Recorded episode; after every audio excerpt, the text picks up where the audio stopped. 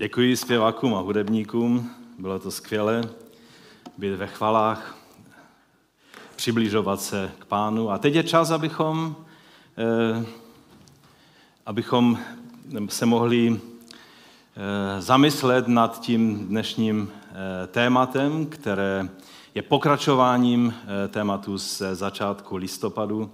Ať jsou všichni jedno. Eh, pokud jste to kázání neslyšeli, tak určitě si ho poslechněte, protože dnes už nebudu mluvit o těch věcech, které jsou úplně základem toho, o čem chci mluvit. Eh, mluvili jsme o tom předtím a dnes je to pokračování. Eh, bude několik takových pokračování. Dnes si všimneme té první roviny jednoty a to je jednota napříč věky. Mohli bychom taky říct, že to je jednota vertikální. Se všemi těmi, kteří v průběhu těch staletí a tisíciletí patřili pánu. A to uvědomění si, eh, zda i toto je důležité ohledně naší jednoty. Já bych vás prosil, abychom společně povstali ke čtení biblického textu.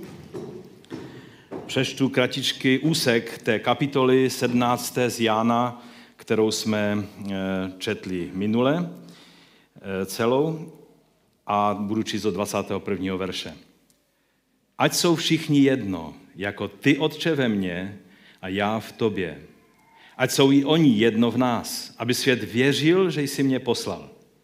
Dal jsem jim slávu, kterou jsi dal mně, aby byli jedno, jako my jsme jedno.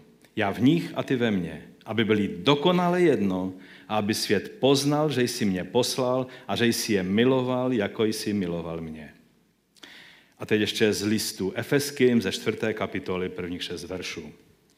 Jako vězeň v pánu vás tedy prosím, abyste svým životem dělali čest tomu povolání, které jste přijali. Buďte vždy pokorní a mírní, trpělivě se navzájem snášejte v lásce a usilujte zachovávat jednotu ducha spojení poutem pokoje. Je jedno tělo a jeden duch. Jedna naděje, k níž jsme byli povoláni a jeden pán. Jedna víra, jeden křest, jeden Bůh a Otec všech, který je nade všechny a skrze všechny a ve všech. Pane, my tě prosíme, aby si toto slovo obživil a požehnal v nás, aby se stalo životem, praktickou zkušeností v nás. O to tě, Otče, prosíme ve jménu našeho Pána Ježíše Krista. Amen. Amen. Můžete se posadit. V některých rodinách eh, se předává z generace na generaci eh, něco, čemu obvykle říkáme, že je to takové rodinné stříbro. Že? A třeba u nás v rodině to zrovna je eh, obraz, který dostal můj děda eh, v roce 1934, čili hodně dávno, od jednoho člověka, který, kterému duchovně nějak sloužil a, a on pak se chtěl odvděčit a daroval mu tento obraz. A, a teď už je to vlastně ve třetí generaci v mých rukou a velice si ho cením. I když ten obraz je trošku kičovitý, ale pro mě má obrovskou hodnotu. Často to bývá nějaký ceny porcelán nebo třeba stříbrný servis, z toho důvodu se tomu říká rodinné stříbro, že? Eh, u šlechtických rodů tak eh, jsou to samozřejmě předměty, které se dá vystopovat po mnoho generací a mají pro eh, ten daný rod velký, velký význam. Jsme prostě tím fascinováni už jen pomyšlení, že tato věc přecházela z rukou jedné generace do další generace a další generace, tak nás přivádí k úžasu. Nebo ne? Nebo jenom já jsem takový trošku zatížený na ty věci? Co kdybych vám řekl, že máte možnost mít třeba Bibli hraběte Zinzendorfa s jeho poznámkami. Chtěl by to někdo mít jako takový předmět od muže, se kterým nás spojí mnoho duchovního společného. Mám pro vás zajímavou zprávu. Každý, kdo jste se nechali pokštít, máte v rukou a ve svém srdci doslova štafetový kolik, který pochází od samotného Pána Ježíše z před dvou tisíci let. Nevěříte? Zde je to, co o tom napsal známý anglikánský duchovní 19. století John Henry Newman On dokonce katolíci ho prohlásili za svatého. A on říká k této věci toto. Jestliže však každý, kdo se chce stát křesťanem, musí pro tento dar přijít k již existujícímu viditelnému tělu neboli zboru, jak vyplývá z těchto slov, je zřejmé, že žádný počet lidí si nikdy nemůže v souladu s Kristovým záměrem založit církev sám pro sebe. Všichni musí přijmout křest od již pokřtěných křesťanů. A ti zase musí tuto svatost znovu přijmout od dřívějších křesťanů, kteří sami již byli začleněni do tehdy již existujícího těla. A tak můžeme vysledovat viditelné tělo či společenství až do samotné doby apoštolů. A je zřejmé, že na celém světě nemůže být křesťan, který by nezískal právo na křesťanské vysady od původního apoštolského společenství. Takže sama svatost křtu, jak ji předepsal náš pán a jeho apoštolové, předpokládá existenci jednoho viditelného združení křesťanů, a to pouze jednoho, a to trvalého, uskutečňovaného posloupnosti křesťanů od dob apoštolů až do samého konce světa. Amen. Křest je tou fyzickou štafetou, kterou si musel dostat od už existujícího člena, nebo členů spíše, protože to je věc církve, těla Kristova. A kterou oni také dostali od už pokštěných. Kteří to dostali už také od pokštěných. A tak můžeme jít až k apoštolům.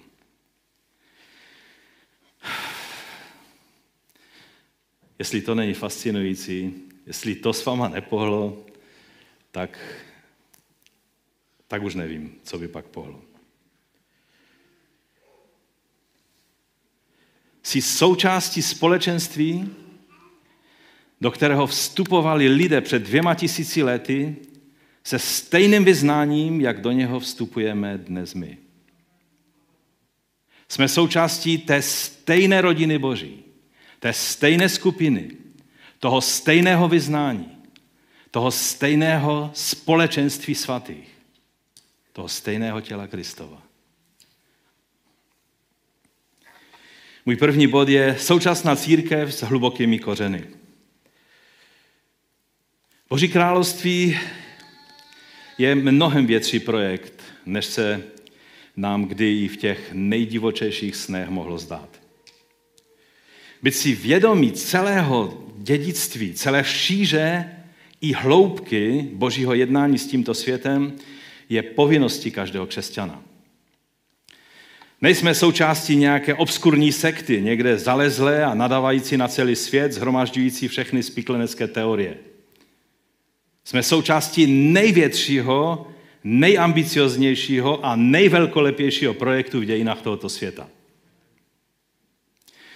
Někteří křesťané mají pocit, že s nimi a s jejich sborem nebo hnutím či skupinou to všechno začalo. Dokonce i v našem hnutí mám někdy problém, když jsem na nějakém setkání pastorů nebo konferenci a tam se mluví o počátcích naší církve a mluví se o 70. letech, kdy se několik bratří sešlo a rozhodli se, že založí apoštolskou církev. A já jim říkám, ale ty kořeny jdou trochu hlouběji. Teď přece e, také byli rozhodní křesťané, jejichž jsme prostě pokračováním. A alespoň do této mety dostat některé lidi, aby uvažovali trošku, že všechno nezačalo s námi a s bratrem Rudkem Bubíkem a s tím, že, že prostě tam byly věci na, a, a bratři a sestry, na již ramenou stojíme, pro některé lidi to je příliš hodně uvažování. Nechci se nikoho dotknout, ale křesťané jsou lidé, kteří jsou si vědomi svého dědictví. Takový ten pocit, že s námi to všechno začalo, s naším sborem, hnutím, skupinkou, je směšné, ignorantské a arrogantní. Když jsem v některých kruzích v USA, když jsem kdysi více cestoval do Spojených států, eh, v některých kruzích, když jsem řekl, že naše hnutí a náš sbor eh, začal eh, svoji existenci v roce 1910 v době rakousko-uherské monarchie, tak eh, často bylo vidět takové smíšené reakce. Jedni byli překvapení, že letniční církev u nás už tak dlouho existuje. Protože mnozí američané si myslí, že všechno začalo Azusa Street jo, a založením Assemblies of God v roce 1914 a tak dále. A, a když eh, o nás mluvili, že jsme Assemblies of God, říkám, my nemůžeme být Assemblies of God, protože Assemblies of God vzniklo v roce 1914 a my jsme už byli oficiálně registrováni v roce 1910. Takže se kamarádíme, jsme součástí toho společného díla, ale, ale eh, je to, ty věci fungovaly nebo existovaly už dříve. A to mluvíme jenom o našem hnutí. Jiní zase, když se dozví, že já jsem už jedenáctým vedoucím v našem sboru, tak, tak zvedli obočí v údivu. Ty nejsi otcem zakladatelem toho vašeho sboru? Musel bych mít hodně let. Evidentně v té chvíli, když se dozvěděli, že ne, že už jsem jedenáctým vedoucím, tak jsem v jejich očích klesilo několik levelů. Chtělo se mi tehdy říct, ne, nejsem a popravdě řečeno, otcem zakladatelem našeho sboru je nejspíš duch svatý, protože nějakého otce se nedá vystupovat. Jiní zase hleděli na mě tak trochu se soucitem, že to musí být těžké být pastorem takové staré, jistě zkostnatělé církve.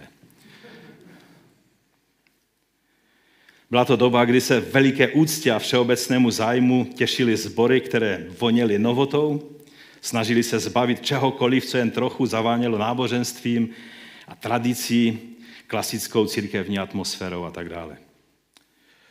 Trochu jsem to nechápal, protože ve světě podnikání se každá firma snaží zdůrazňovat, že už je zde na trhu ohromujících třeba 30 let. Že? A tak to všude zdůrazňují, že to dává známku eh, kvality a, a prostě jako toho, že jejich produkt tady je na trhu už tak dlouho. Firma, která by byla na trhu nepřetržitě 110 let, tak jako třeba náš sbor, tak by se tím vychloubala na každém kroku, že? No ale přišla jiná doba. V dnešním postmoderním světě lidem nevadí starobilost. Bá naopak. Nevadí jim tajemno, dlouhý příběh. Eh, hlavně, aby ten příběh byl autentický, aby se nic nehrálo. A s tím vřele souhlasíme. Aspoň s něčím v té postmoderní filozofii můžeme souhlasit, že? Mnozí evangelikálové dnes zhlížejí ke starobilým církvím a hledají tam to, co tak nějak nemohou najít ve svém sterilním, oproštěném od jakékoliv tradice společenství. Mluvil jsem s mnohými pastory, kteří se přiznají, že, že jezdí třeba e, nějak prožívat ticho před Bohem ke katolikům, třeba k cisterciánům nebo k jiným. A mě to vždycky přivádí k údivu, proč bychom to nemohli prožívat ve svém vlastním zboru. Pak je něco špatně. Je třeba to změnit. Vrátit se možná k některým věcem, které jsme opustili. Vylili jsme z vaničky s vodou i dítě. Ano, jsem přesvědčen, že to je důsledek toho, že se mnohé evangelikální církve příliš fascinovaly důrazem na nové přístupy, nové věci, být seeker friendly, zapomněli zdůrazňovat své hluboké kořeny které přece nesáhají jen k začátku naší generace. Ani ne k začátku našeho sboru či hnutí, ale k onomu pomyslnému ground zero církve, to je k letnicím. A vlastně přesněji řečeno, sahají ještě dál k prázdnému hrobu, ke vzkříšenému Ježíši. A ještě dál k Ježíšovu kštu a vyhlášení inaugurace Božího království, potvrzené prorokem starozákonního formátu Janem Kštitelem.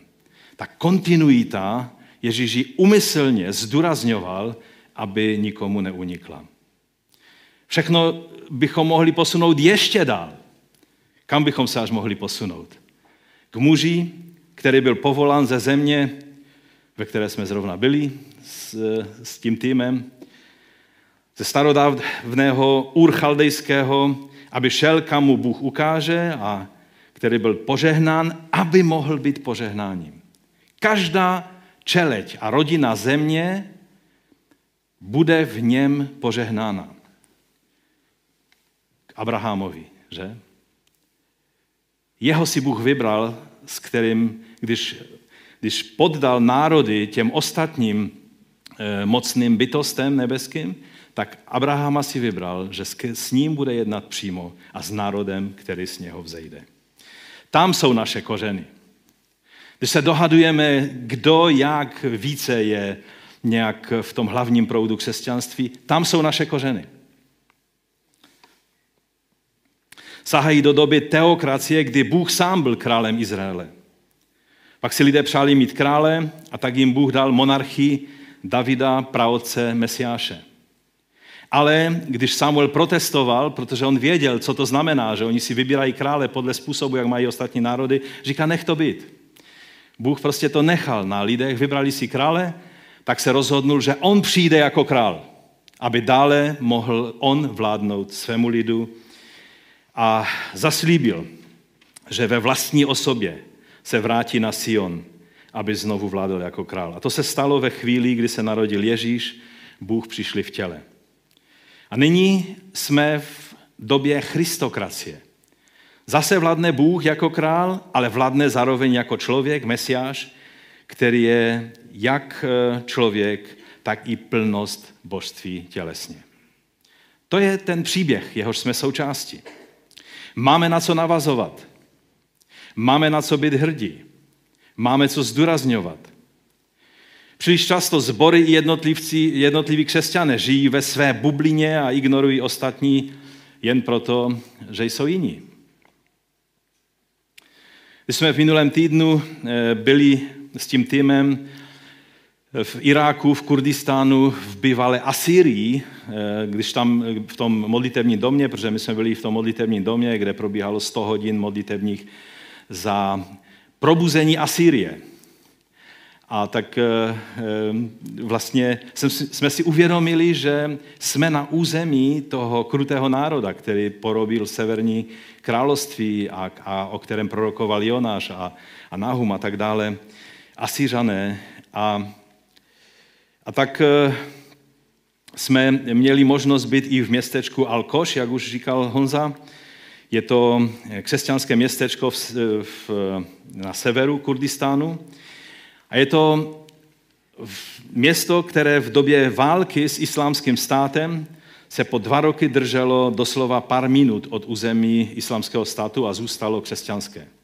Skutečně to bylo pár minut jízdy z eh, území, které bylo ovládáno islamským státem v té době. Když ISIS zabíralo území v oblasti Mosulu, mnozí křesťané z jiných městeček utíkali, pokud to stihli, pokud ne, tak, tak to bylo velice špatné pro ně. Mnozí z nich utekli právě do Alkoš. Byli přijati místními, kteří jim poskytli přístřeší. Když se pak ale is, islámský stát snažil dobit i Alkoš a zaútočil na něj, tak ženy a děti předtím eh, odešly pryč, ale muži zůstali a spolu s kurdskými pešmergy tak bránili svoje město a ubránili. Díky Bohu za to. Bylo to vlastně jediné křesťanské městečko, které nebylo zabráno kalifátem islamského státu, které se ubránilo. Samozřejmě v dějinách neměli vždy takové štěstí a, a prožívali jednu vlnu pro následování za druhou. Dobývali je muslimové, eh, kurčí muslimové a, tak, a, a další. A ten klášter eh, na tom obrázku, tak, eh, kde, kde jsme měli možnost být, tak vlastně vznikl na místě těch jeskyní, které tam byly od nepaměti, které křesťané používali jako, jako místo, kam utíkali se schovat když bylo nebezpečí. A v době vzniku islámu přišlo skutečné nebezpečí, antikristovská moc, která se rozhodla zničit křesťanství. A tak tam byl postaven ten klášter jako pevnost, eh, která měla chránit ty lidi, ty, ty mnichy a křesťany, kteří se tam uchýlili. Takových klášterů je v oblasti Nínive více. Před časem jsem vám možná ukazoval i fotky kláštera ze třetího století v Marmati, který je také pár kilometrů eh, od Mosulu. Eh, kdy, abychom se tam dostali, to bylo dost nebezpečné, nikomu bych to neradil, ani v dnešní době ještě to není bezpečné, ale tehdy jsme měli možnost eh, tam být. Alkož je také město, ve kterém se pojí dějiny starého Izraele s novozákonní dobou. Odtud pocházel prorok Nahum, který prorokoval o městě Ninive asi 100 let po Jonášovi, v letech eh, předtím, než padla asyrská říše, což bylo v roce 612 před eh, Kristem. Eh, kniha Nahumova, kdybyste si ji otevřeli, tak začíná takto. Výnos o Nínive. Kniha vidění Nahuma Elkošského. Elkošský znamená muže z Alkoš. Je zde jeho hrob, jeho synagoga, nebo teda synagoga, která povstala na místě jeho hrobu. A jak už říkal Honza, tak v současnosti tam pracuje česká firma, která, to opra- která opravuje ten hrob. No ale stejně do toho města jsme se měli problém dostat, protože oni už prožili tolik útoků, tolik eh, všelijakých těch, že jsme přijeli a mysleli jsme si, no jako křesťané nás přivítají s nadšením, že přijíždějí křesťané z eh, Evropy, kteří se chtějí prostě podívat na jejich město. No a a měli jsme problém, protože Beno sice má křížek v autě, aby bylo jasné, že je křesťan, ale oni nám nevěřili, že jsme všichni křesťané. A Beno říkal, no jsou se mnou pastoři a myslel, že tím už to vyřeší. My jsme pro ně nevypadali jako pastoři, takže, takže smula. Takže všelijak telefonoval ten, ten chlap s tím Kalašníkovem a, a problém byl, že nám nemohl, nějak to bylo těžké uvěřit, že jsme křesťané. Stává se vám to někdy? To je takové zvláštní, že? A nakonec jsme ho uprosili a, a, a prokázali, že jsme opravdu křesťané, tak nás pustili dovnitř a měli jsme možnost tam jít. Je to dost jiný svět, než to tvé křesťanství a mé křesťanství tady v Těšině. Eh, otec Aram, eh, který je jedním z těch chaldejských kněží Valkoši, o svém poslání eh, říká, když byl rozhovor s ním pro World Watch Monitor, tak řekl toto. Jsem zde jedním z božích svědků. Bůh je stále tady. Proč bych měl odcházet? Oni se ho totiž zeptali, co tady děláš? Proč si neutíkal s ostatníma? On řekl, dokud jsem schopen dát sklenici vody někomu, kdo má řízeň, jsem schopen sloužit Ježíši zde v Alkoši. To je postoj křesťanů. Jeho se nemůžete zeptat, a jak roste váš sbor? A, jo, a, a jak, jak, jak máte to, anebo kolik zázraků jste viděli? No zázrak je to, že ještě žiju. Třeba by řekl. Je to dost jiný druh křesťanství, než o jaký se zajímají mnozí lidé v dnešní době. Jsou jiní ti křesťané mají zcela jiný historický kontext. Nejenom, že oni nám měli problém uvěřit, že jsme křesťané, protože jsme vypadali trošku tak příliš civilně pro ně. Pro nás zase, když seděl ten jeden z kněží tam u brány do toho kláštera, tak zase myslím si, aha, tak to je kněz. Protože se tak tvářil nepřístupně, že? A tak, takový byl, Beno mu pak dal jeden dáreček, eh, aby po těch problémech, než nás tam pustili, tak aby mu nějak dal najevo, že se na ně nezlobíme ale oni se tvaří tak nepřístupně. Oni jsou prostě jiní. Jejich jména jejich svatých nám nic neříkají. Ale jsou součástí té stejné církve, která započala v apostolské době. Jsme ochotní to přijmout? Je čas zapustit hlouběji naše kořeny. Je čas rozšířit koliky našich stanů. Je čas, abychom nelpěli na své denominační, často malicherné církevní politice, a radovali se z požehnání, ať se dělo, či děje, tak říkajíc, v kterémkoliv stanu kmenu tábořícího Izraele. Nikdy nezapomenu, jak bratr Savel Philips to tady u nás řekl. Že dokud nejsi ochoten, tak jako když tábořil Izrael a byl si součástí kmene Juda nebo, nebo Isachar a teď se rodili, rodilo dítě, pokud si nebyl natřen z toho, že se v kmenu Juda, když si byl z jiného kmene, narodilo zdravé dítě, a neradoval se, a nespíval si a netancoval, tak si nepochopil, o čem je Izrael. A stejně tak e, je to i s námi. O tom rozšiřování koliku našich stanů budeme mluvit možná někdy příště. Církev je mnohem hlubší a širší kontext, než si mnozí připouštíme. Jak vertikálně, tak i horizontálně. Takže můj druhý bod je, že máme na co navazovat. Máme na co být hrdí, máme co zdůrazňovat. Máme si být vědomí a máme navazovat na celý široký kontext toho obrovského božího díla, kterému říkáme církev. Eh, když jsme začali tady v KCčku třeba před pár lety více zdůrazňovat věci týkající se církevního roku, eh, otázky půstu a svátku, tak mě někteří pastoři u nás eh, podezírali z toho, že opouštíme naši letniční identitu. že opouštíme naše letniční důrazy. Nevím, jestli opouštíme letniční důrazy. Pro mě je důležité, abychom neopouštěli kontext Nového zákona. Neměli bychom vylévat z vaničky s vodou i dítě. Některé věci je dobré se na ně znovu podívat a když vidíme, že mají smysl a mají své místo, tak se k ním vrátit, ať to vypadá, že se vracíte eh, dozadu a nejdete dopředu. Proč mnozí evangelikální křesťané neví, co si počít s tím, když jim třeba řeknete, že jste natření z toho, co Bůh dělá třeba v katolické církvi? Zrovna teď v pátek, když jsme měli setkání pastorů a byl s námi e, bratr Jan, který je knězem tady v Těšině, tak jsem se upřímně radoval z toho, co mluvil. A proč by to mělo být tajné a nesměl bych to příliš zmínit před, eh, před jinými pastory z naší církve, kteří hned se začnou škrabat, někteří z nich se začnou škrabat za uchem, on nějak příliš koketuje s tím katolicismem. Proč nemohou pochopit, že tím, že se těšíme ze všeho dobrého a božího v jiných církvích, to přece neznamená, že podepisujeme jejich vyznání víry. Nejde samozřejmě o, to, o ta nejstarší kréda, že? Na těch bychom se celkem zhodli. Apostolikum a nikajské vyznání bychom asi podepsali všichni, že? I když jsem se setkal s pastory, kteří říkají, žádná kréda neuznáváme, já mám nový zákon, to mi stačí. OK.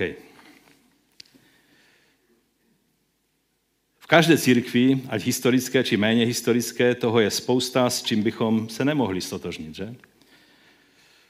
Někdy máme chuť nepodepsat ani všechno, co je nám servírováno v naší vlastní denominaci. Proč bychom potom neměli mít problém s těmi jinými, že? Je to tak podle mě v pořádku. Jen z části poznáváme. Jen z části prorokujeme. Jen část pravdy známe. Kež bychom znali, jak, jak je možné poznat, ale to bude, až když budeme u Pána v plnosti království. Vše, co je dobré v oné velké tradici církve, je naše. Nesáháme někam jinam, do nějakého jiného prostředí, abychom si něco ne, neopravněně přivlastnili. Abychom se chlubili cizím peřím. Je to i naše tradice. V tom našem prostředí samozřejmě slovo tradice nemá dobrý zvuk, i když možná některé překvapím, že je to biblické slovo. A pozitivní slovo v Biblii, v Novém zákoně. Apoštol Pavel. Ten apoštol Pavel to používá. Pamatuji, jak starý bratr David Sherman, pastor z Nottinghamu, kdysi řekl toto. Tradice to je živá víra mrtvých. Vážme si ji. Tradicionalismus to je mrtvá víra živých. Není o to, abychom pěstovali tradicionalismus, ale abychom si vážili tradice, která je dobrá a kterou si připomínáme důležité věci, které pán koná. Je třeba, abychom si to stále znovu a znovu připomínali, že naše identita v Kristu je mnohem širší a hlubší, než jen rámec toho našeho denominačního rybníčku. Díky Bohu za naši denominaci, díky Bohu za ten rámec, ve kterém můžeme existovat, ale Boží dílo je mnohem širší než toto. Ano, znamená to ovšem také přihlásit se k zodpovědnosti za to, co se stalo v minulosti špatně. Často, když se mluví o antisemitismu církevních otců, a neříkejte mi, že jste nebyli šokováni, když jste byli v Izraeli a vstoupili jste do muzea Yad Vashem. A jeden z prvních věcí, tam jsou citáty Jana Chryzostoma, eh, rozumě Zlatoustého, který, když kázal, tak byly desetitisíce lidí nalepené na ten kostel, kde on kázal, protože chtěli aspoň některá slova zaslechnout z toho, co on mluvil. A když jste si tam přečetli, co on říkal o Židech, to bychom si za rámeček nedali ani neměli dát. Někteří evangelikálové to vyřeší tak, že říkají, s, tím my, s nimi my nemáme nic společného. To byli katolíci. Ne, to byli církevní otcové, nebo otcové církve, jejíž členem si ty a já. A převzít zodpovědnost, těšit se z dobrého a převzít zodpovědnost i za ty chyby a špatné věci, které se staly, patří ke zralosti křesťana. Teologie náhrady ve smyslu náhrady Izraele, takzvaným duchovním Izraelem, je i naše dědictví. A je to jen pokračování toho eh, novatianského eh, principu, který, který byl kdysi eh, v, v církvi, o kterém ještě za chvilinku řeknu více. Prostě oddělení se od té nedokonalé hříšné církve a vytvoření té opravdu čisté, nové a opravdické do doby, než zase přijde někdo jiný, ještě čistší a opravdovější a vás odsune e, pryč a on řekne, my jsme církev.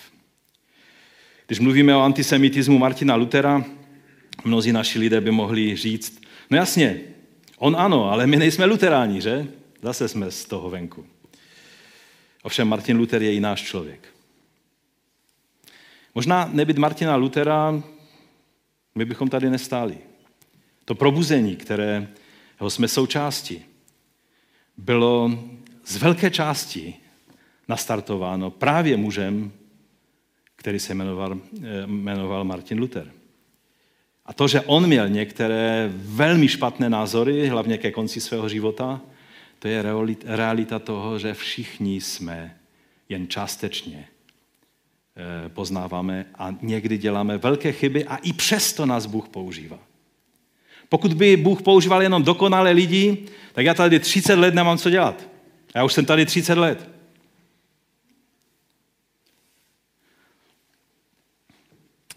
Augustín taky řekl mnohé špatné věci, kromě toho skvělého všeho, co řekl. Ale on je také náš člověk. I v dobrém, i v zlém. Jedině tak se vyhnáme, vyhneme sektařskému kouskování těla Kristova. Je to také o přijetí Ježíšova varování o tom, že to není na nás, abychom trhali koukol, ale nechali to na konečném a spravedlivém soudu Božím na konci věku. Podívejme se do Matouše, do 13. kapitoly, kde jsou různá podobenství o království a, a to jedno podobenství Ježíš vysvětluje takto. Přišli otroci toho hospodáře a řekli mu, pane, což pak si nezasel na svém poli dobré semeno? Odkud se tedy vzal plevel? A on jim odpověděl, no, nepřítel, člověk to udělal. A otroci mu řekli, chceš tedy, abychom šli a pozbírali jej? On však řekl, ne, abyste snad při sbírání plevele nevytrhli z kořenu spolu s ním i pšenici. Nechte, ať obojí roste spolu až do žně a včas žně řeknu žencům, nejprve pozbírejte plevel a svažte ho do otýpek, abyste jej zcela spálili, ale pšenici zhromážděte do mé stodoly. Když přijde pán, on je ten, který rozhodne, on je ten, který ohněm svého příchodu spálí všechno to špatné, co má být spáleno a ti, kteří jsou součástí jeho království, vstoupí do království.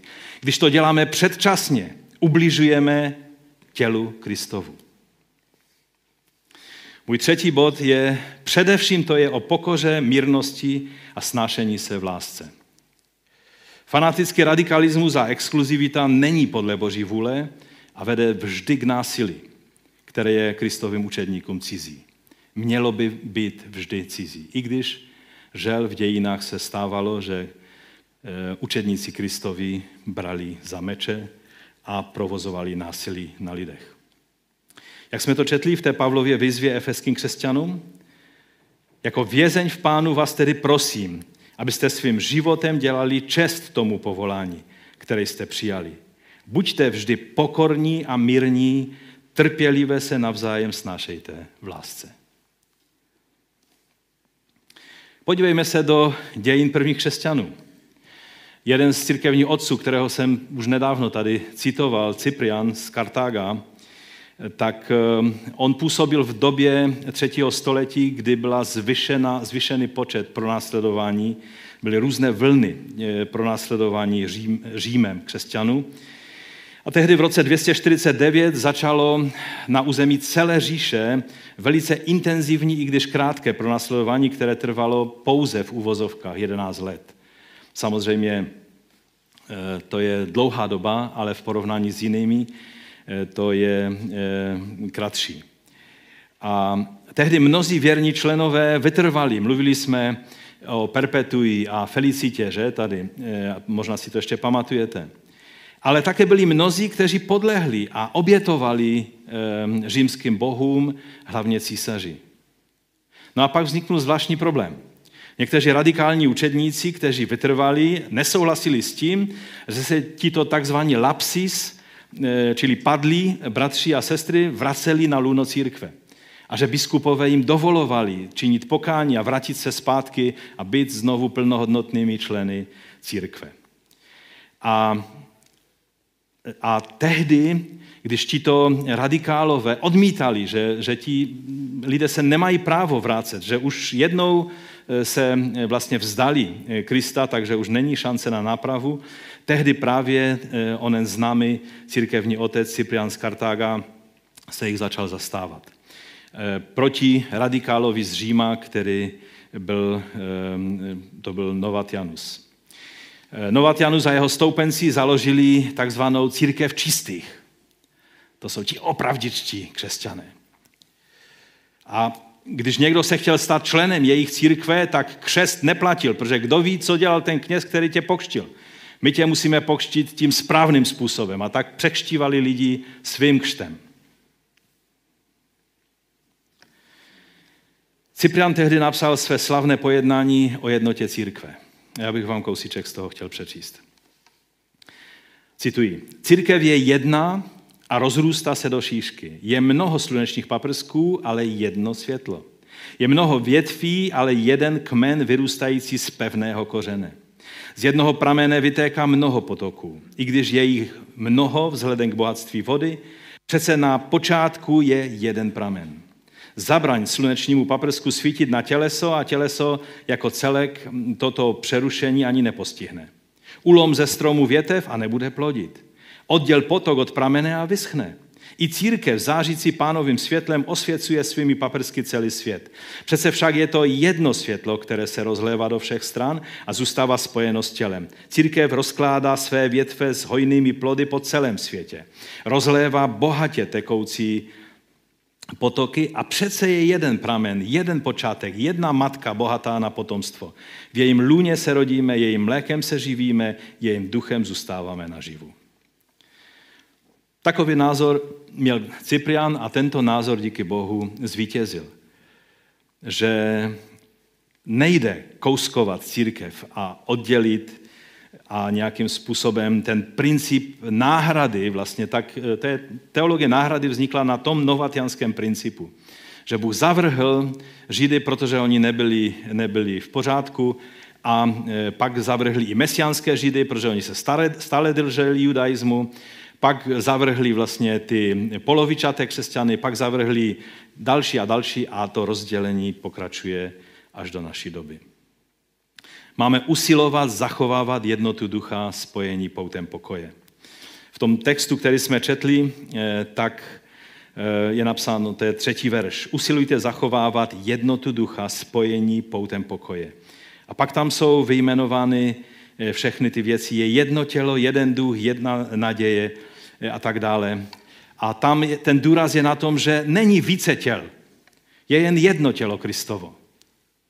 Není více duchů je jen jeden svatý duch. I když jsem, když jsem byl v Orlandu, tak tehdy Benny Hinn zrovna koketoval s myšlenkou, že je sedm duchů svatých a také, že eh, vlastně eh, Bůh Otec, Syn i Duch Svatý vždycky je duch, duše i tělo, takže vlastně, vlastně eh, těch, těch, těch entit je devět. Ale on sám pak to opustil naštěstí. Doufám teda.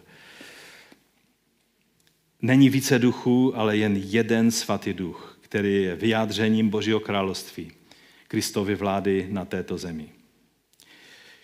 Jednota ducha musíme si uvědomit, že je dana. Není to něco, co se snažíme vytvořit. Když byl duch dán, tím byla dána jednota. Kdo je napojen na toho ducha, tak je v těle Kristově. Kdo není napojen na toho ducha, možná má dobrou organizaci, možná má skvělé počiny, ale není součástí tohoto díla. Čili ta jednota je dana. Jsme zrození ze stejného Božího ducha. To není nějaká kompromisní jednota, je to jednota v duchu, který je z Boha, který je Kristův. Tato jednota je dana tímto faktem. Není to vytváření nějakých aliancí a združení, je to vědomí, že tělo Kristovo je prostě jen jedno. Je velmi různorodé, je velmi rozmanité, je velmi košaté, ale jedno. Pavel se ptá korinských křesťanů, kteří s tou jednotou měli problém. Říká, co pak je Kristus rozdělen? To je v první kapitole 13. verš prvního listu korinským. Co pak je Kristus rozdělen? Také v tom textu se mluví o naději. Není více naději. Je jen jedna naděje. Jedno evangelium.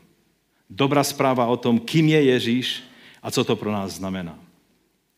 Součástí té jedné naděje je naše požehnaná naděje, o které Pavel Titovi, jednomu z pastorů mladých tehdejší doby, říká, že je požehnaná naděje a to je naděje na příchod Kristův. Opětovný návrat Kristův na tuto zem. Když první křesťané mluvili o evangeliu, když řekli evangelium, tak co si myslíte, co měli na mysli? Možná vás překvapím, ale oni měli na mysli čtyři evangelia, které máte v Novém zákoně, v Biblii. Byli čtyři, podle nich to bylo z toho důvodu, že jsou to čtyři strany, čtyři větry, dokonce šli i k proroctvím, kde jsou čtyři tváře, každá tvář představuje jinou bytost v kterém si tom prorockém obraze. A, a brali, že tak, jak jsou čtyři větry, oni věří, že jsou čtyři větry z, z těch různých eh, čtyř končin světa, eh, tak, eh, tak to jsou čtyři evangelia. Když vám někdo dneska říká, těch evangelií byla spousta, a církev pak vybrala čtyři, tak tak to není. Ano, byla napsána o 100, o 200 let později různá gnostická evangelia, která už patří k takovým těm pseudo-evangeliím, čili apokryfním knihám. Ehm, ale evangelia od počátku církve byla čtyři. Je jen jeden pán, Kyrios. Všichni jiní pánové tohoto světa budou muset jednoho dne před ním padnout na tvář. Je jen jedna víra, jeden křest. Nikoho nepřekštíváme. Kštíme v návaznosti na to, co dělali křesťané už 2000 let. Někdo z vás si může říct, no dobré, ale vy někdy kštíte toho, kdo byl jako malé dítě pokštěn a vy ho pokštíte jako dospěl. To není překštívání. Pokud mi někdo řekne, já jsem byl pokštěn jako malé dítě, ale chtěl bych se ještě jednou pokštit, tak ho nepokštím. Pokud někdo chápe, že jako malé dítě byl přinesen rodiči, tak my to děláme skrze požehnání.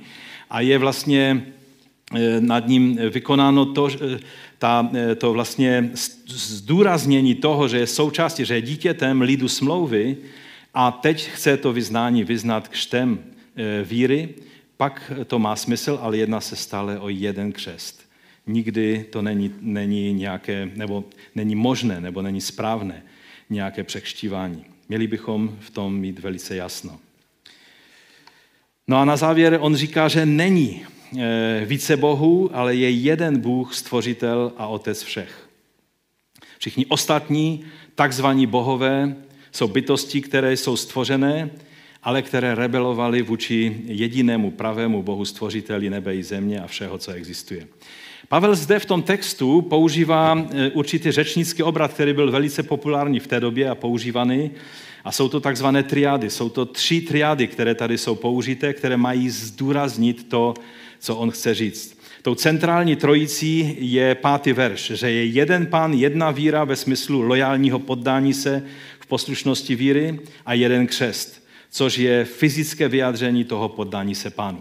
To je to centrum toho, oč tady jde. A pak ta první trojice se zaměřuje na Božího ducha. Je tady zdůrazněna trojice, jestli si všimnete. Ehm, ta první trojice je o duchu svatém, který tvoří ze všech lidí jedno tělo Kristovo na základě přijetí jednoho poselství naděje, to jest Evangelia. A ta závěrečná trojice je celá o Bohu.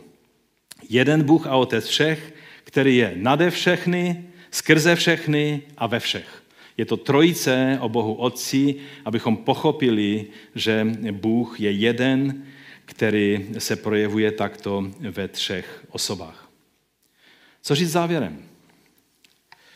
Věřím, že v budoucích letech bude Bůh klást větší důraz na jednotu církve. To neříkám jako proroctví, ale jako něco, co vnímám velice silně ve svém srdci, srdci že tím směrem vane Boží duch a bude vanout ještě více. Minule už jsem řekl, že když se mnozí křesťané bojí jednotné církve a, a slovo ekumena, jednot, jednota křesťanů je téměř, téměř eh, podezřelé slovo, tak vám chci říct, že jednotná církev je Kristova církev. Rozdělená, rozhádaná, rozštěpená církev je církev, podle které není Ježíš poznán jako pán a král, A to je církev, která nevítězí.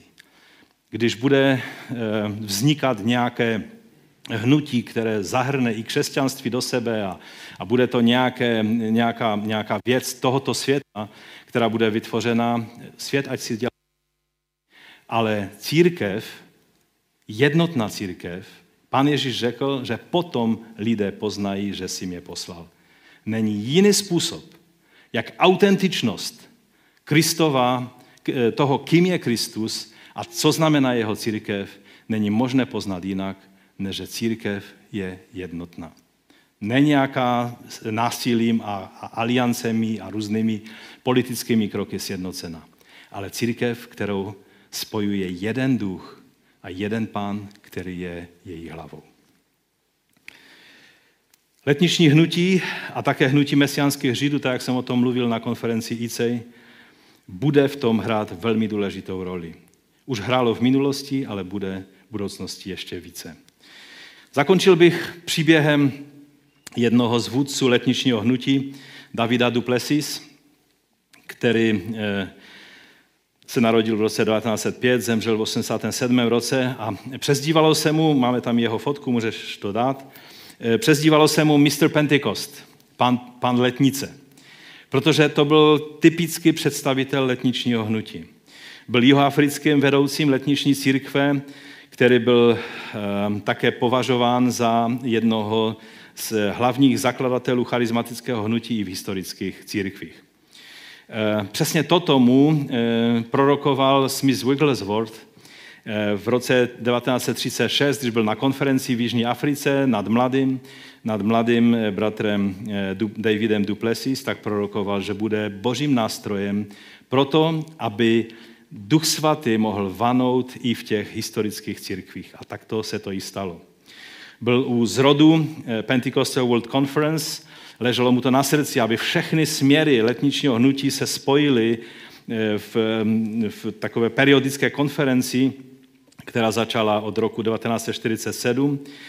Toto se pak stalo tím největším združením letničních křesťanů na světě a je dodnes. On byl jeho tajemníkem na začátku když eh, mluvíme o misijním, misijní komisi tohoto seskupení, největšího, který, eh, který obsahuje 100 miliony věřících, eh, takzvaná World Missions Commission, tak vedoucím této komise v současnosti je nám dobře známý bratr Arto Hemeleinen a já jsem měl tu čest být nějaký čas členem této komise za Evropu.